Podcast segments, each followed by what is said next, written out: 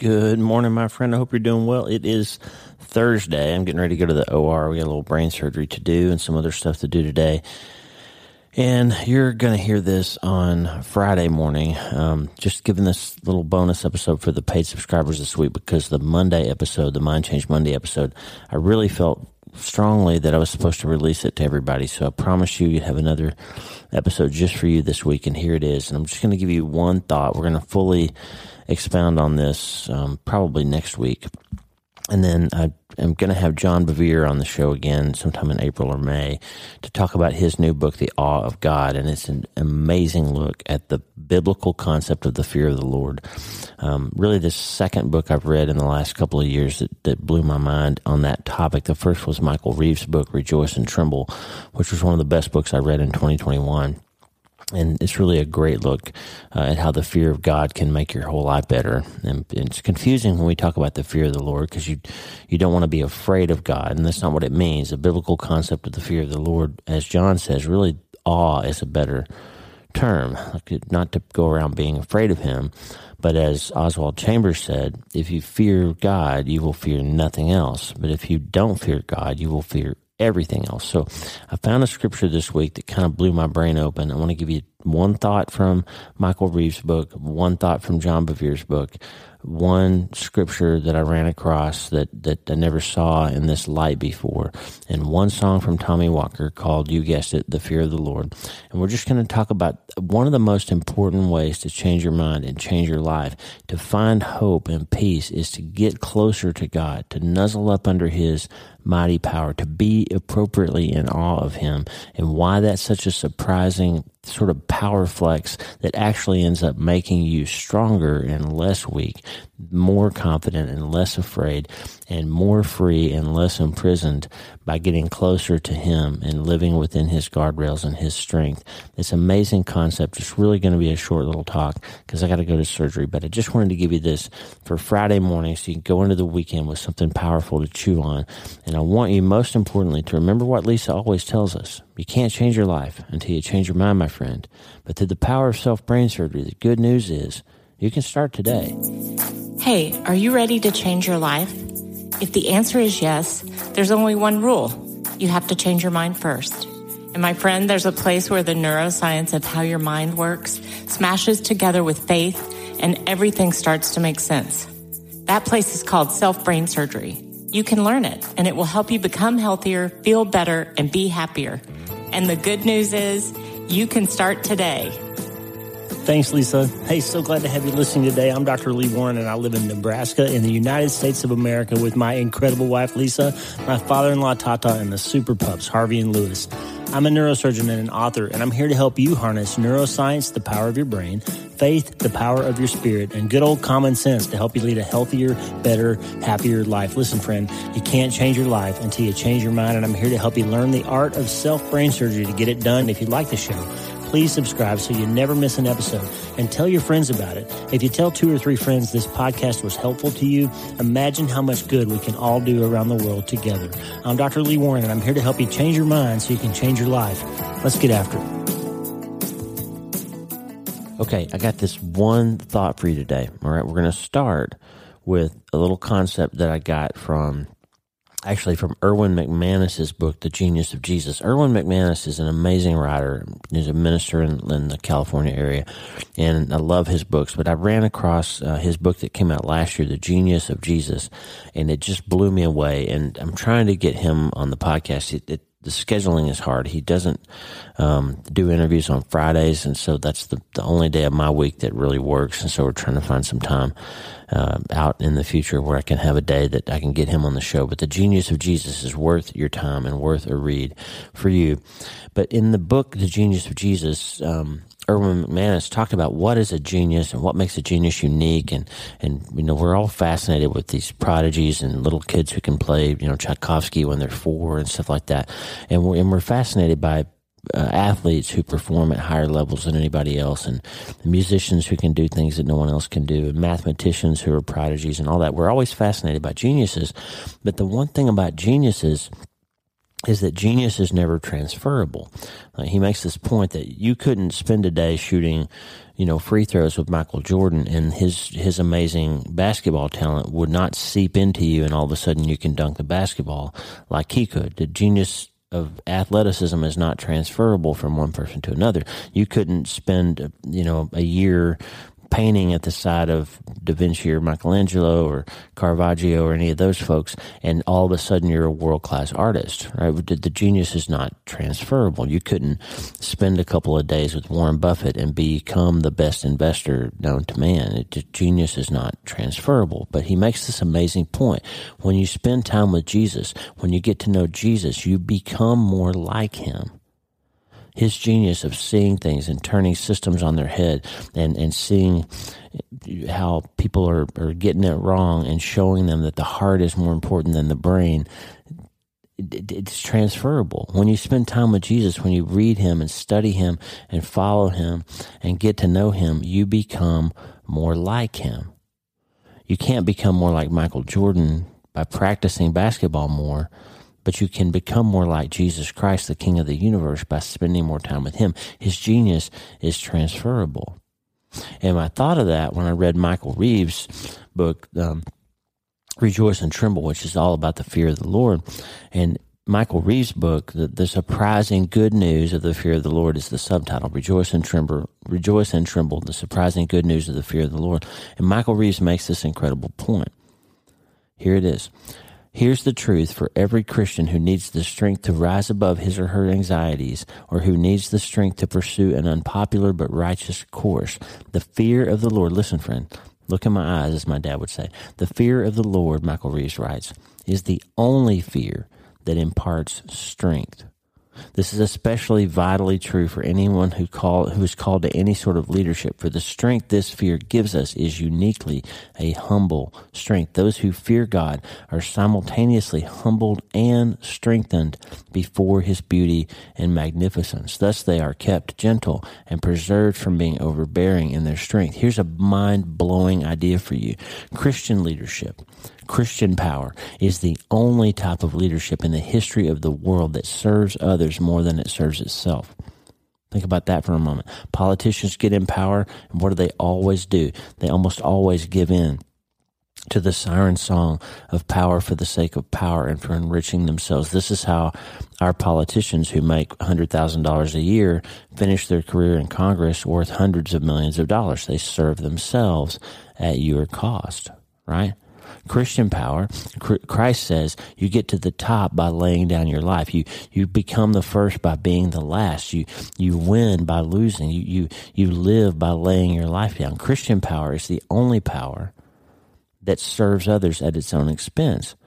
And the fear of God is the only type of fear that actually makes you less afraid. Because as Oswald Chambers said, you have to be afraid of everything, but if you fear God, you don't have to be afraid of anything.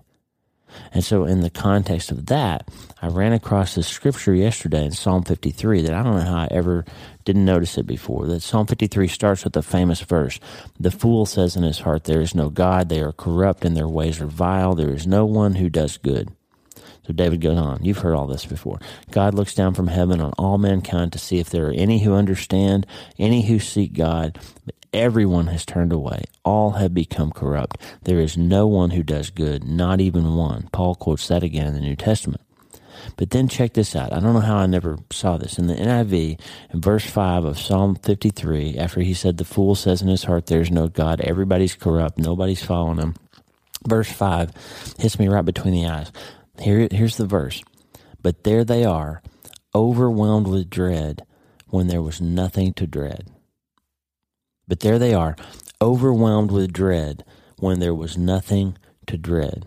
You think about our society today, the secular society that says, don't, know, there's no truth. You got your truth and I've got my truth and there's no God and everything's just about being happy and following your own lead and all of that stuff. And, and they're presumably, they're just living their life, taking one moment at a time and doing their thing and the thing that makes them happy. But at the same time, we're the most medicated, anxious, therapy seeking, society in all of Western history, in all of history of humanity. We're nervous, we're depressed, we're anxious, we're stressed, we're overworked and overtired, and we're afraid of everything. We're afraid the climate's going to jump up and kill us all. We're afraid, you know, look, look, at the news. What's going on out there? We're afraid of China and we're afraid of Russia and we're afraid of the, the white supremacists that seem to be lurking in every corner if you watch the news. We're afraid of everything. Even at the same time that we think we're in control and we can just keep building better societies and be stronger and better people. And God says thousands of years ago, but there they are, overwhelmed with dread when there was nothing to dread. So, my friend, the question for today, all the only message I want to give you is how do you live your life in a way that you don't have to be afraid of anything? And I'll tell you the answer. The answer is you need to get some wisdom and you need to understand that the fear of the Lord is the path to not being afraid of anything else. Let me read you a little little excerpt from John Bevere, and this is where we'll finish up today. John Bevere's new book, The Awe of God. One of the most important. I'm, I'm not there's no hyperbole here. One of the most important books I've ever read. And we're lining up John to be on the podcast to talk about it. But he talks about in one of the last chapters of the book, chapter 39, is called The Most Important Thing. And here's what he says The topic in this chapter is so vast that an entire book could be written on it alone, yet to avoid it would make the message incomplete. So approach this chapter as an introduction to this important aspect of holy fear. Listen to these words from our Creator's heart words of life, words of truth, words that protect, words that will endure beyond the sun, moon, and stars, words surer than the earth we stand upon. Here it is Proverbs 3 13 and 15. Joyful is the person who finds wisdom, the one who gains understanding. Nothing you can desire can compare with her. The Bible says it plain, friend. Nothing in the world is as important as learning to have godly wisdom. There is no riches. There's no super lottery win. There's no athletic achievement. There's no relationship. There's no anything that can compare with you getting wisdom. Proverbs 4 7, Good News Translation. Getting wisdom is the most important thing you can do. And once you find it, it will guide you down delightful paths. All wisdom's ways are satisfying. Proverbs 3:17. And the punchline, Psalm 111:10 and Proverbs 9:10 both say it this way: The fear of the Lord is the beginning of wisdom. You get this right, friend.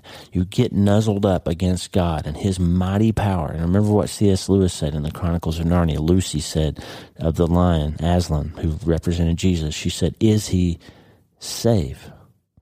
And the answer was no, he's not safe, but he's good. God is a raging lion, but he's also the lamb. He's the king who will lay his life down for you. And he is always good and he's always in your interest if you follow him.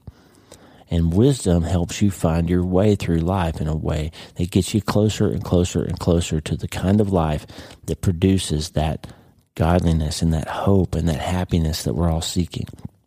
Godly wisdom, friend, is the most important thing we can seek. And James tells us, he promises us that if we ask for wisdom, God will never turn us away. Right? So the fear of the Lord is the beginning of wisdom. But that means we need to get dialed in on what it means to live a life in holy fear and reverence and awe. Proverbs 14:27 says the fear of the Lord is a fountain of life to turn one away from the snares of death. Okay? You get it with me? The fear of the Lord is the most important thing to seek wisdom, to find him, to get close to him. Let me just put it this way. When you're afraid of everything, when you're overwhelmed with dread, you can't find hope. You can't find peace. You can't take a step forward. And when you're living your life pursuing your own truth, you can't find security because as soon as you think you found the thing that will make you happy, some circumstance will come along and make you unhappy again by taking that thing away right? If you think you're happy when you finally make it to the NFL, then you tear your ACL and you're not going to be happy anymore. You think you're happy when you finally get a million dollars in the bank, well, the government will wreck the economy and inflation will go up 7% and that million dollars is only worth 400,000 now and you're not happy anymore. You think you're happy when you finally get the girl or when that guy finally proposes to you and then they get stage 4 pancreas cancer and die and you're not happy anymore because you tied your happiness to some external circumstance. Wisdom teaches you a different way. And the fear of the Lord says, I can hold on to Him. And I know, and this is what the whole prehab part of the treatment plan in my new book, Hope is the First Dose, is about. We make our decisions about who God is before we hit those massive things in our life, before we encounter those huge things. And that's what the fear of the Lord is, is putting everything in the perspective that the only thing to be afraid of is having to go through life without God at your side. That's the only thing that's really worth you being overwhelmed about. And you don't have to be because he promises you if you seek him, you will find him. He's already at the door knocking. He's just waiting on you. So friend, from a neuroscience perspective, fear goes away when you, when you supplant it with truth, with memory, with movement towards hope, fear gets better, anxiety gets better, depression gets better, hope rises when you put your mind on better things. That's why Paul taught us a long time ago in Philippians 4 set your mind on these things. They're better things to think about.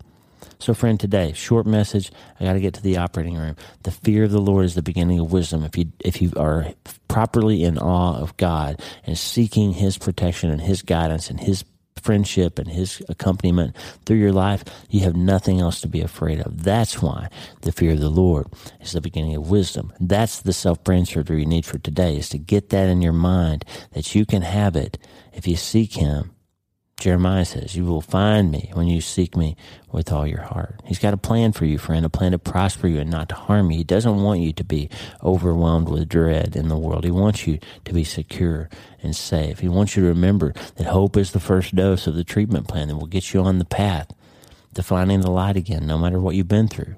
And he wants you to remember, as Tommy Walker's about to sing to us, that the fear of the Lord is the beginning of wisdom. And the good news is, friend, you can start today.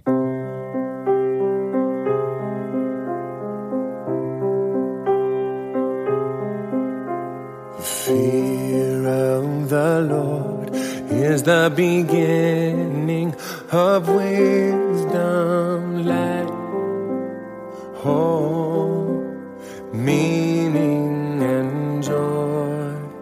The fear of the Lord is the beginning of wisdom. So let us worship let us bow down.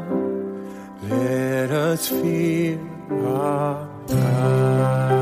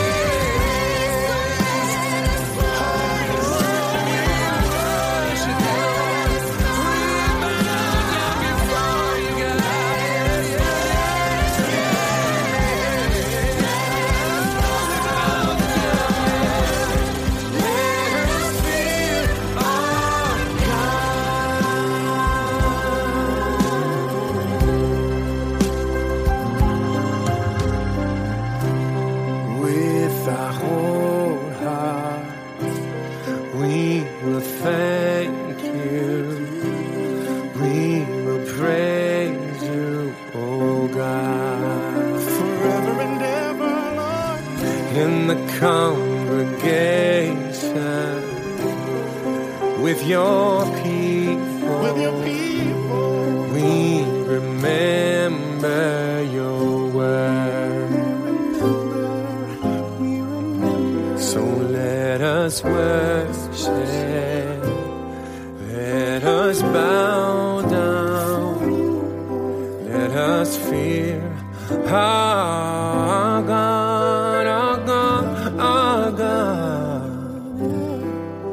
Let us fear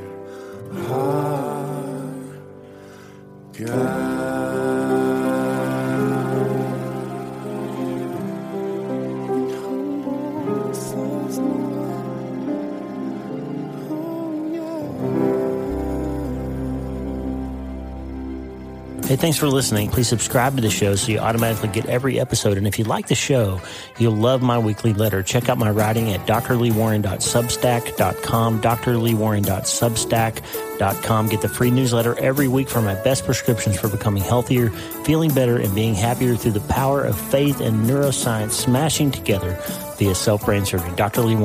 drleewarren.substack.com. And if you need prayer, go to the prayer wall at wleewarrenmd.com slash prayer.